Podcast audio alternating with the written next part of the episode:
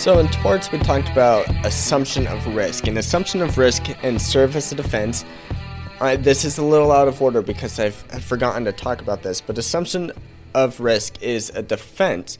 Uh, kind of like, for example, contributory negligence is a defense or comparative negligence is a defense, where the defendant can't be liable because the plaintiff assumed the risk. And so, really, what this is saying is sorry, there are two ways that you can assume the risk. There's an express way to assume it, and then there's an implied way to assume the risk. The express way to assume it is found in a case Seigneur versus National Fitness Institute. What happened here is that the person went and they signed the waiver saying, "I won't sue. I release you, you of any damages that I may occur incur using your equipment." And so they had signed this waiver saying, I understand that this is dangerous equipment and I may be hurt from it, and I assume any risk that may be associated with using this equipment.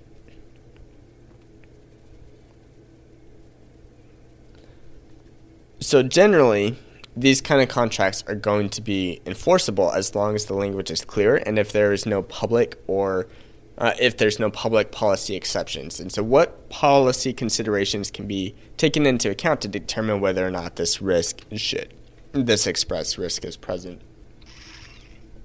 Sorry, I've got something in my throat and it's really messing with me. One second.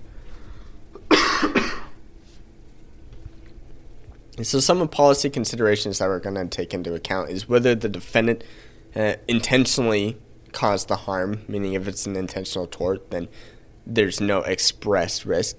Uh, if the defendant uh, has the disproportionate bargaining power, and that's going to be, for example, uh, if it's a take it or leave it kind of agreement, but if the plaintiff has no other options but to sign this, then that's disproportionate bargaining power. In this case, that wasn't the case because they could have gone to someplace else or they could have purchased their own uh, equipment and to exercise with.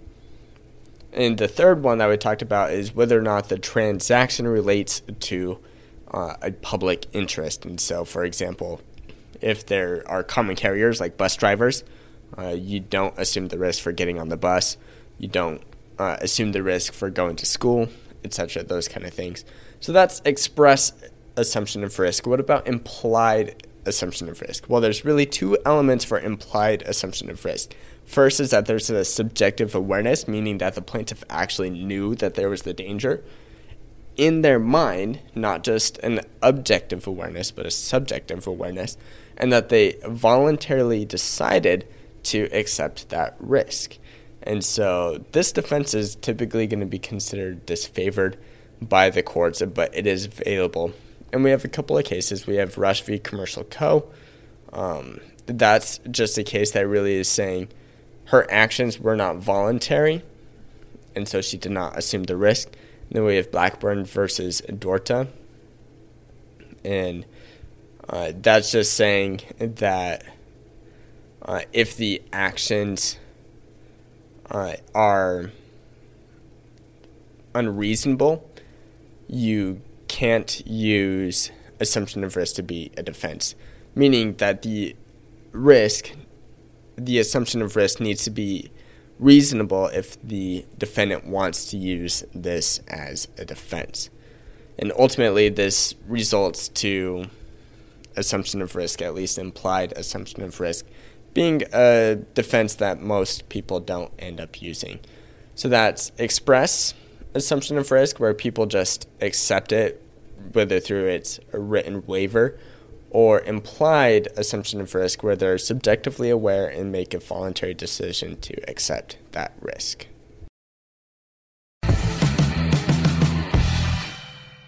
Thank you for listening to this episode of The Law Schoolers. Before I let you go, there are four things I want to say. The first thing is if you enjoyed these episodes and if you enjoyed the website, I would invite you to go and join Law Schoolers Pro, and you can do that by going to lawschoolers.com/join. It's a way for you to support us, but there's also a lot of features there that I think you will enjoy. Second thing is that nearly all of our episodes are unedited. The only ones that aren't are pre law materials, and the reason for that is so you can actually see the legal material in its raw form as I'm learning it as well. The third thing is that the information contained in these episodes are specifically only for educational purposes. They're not to be used as legal advice. And with that, the fourth thing is if it is used as legal advice, we are not liable. That is, Law Schoolers is not liable for any legal outcomes. Thank you again for enjoying the show. Have a good one.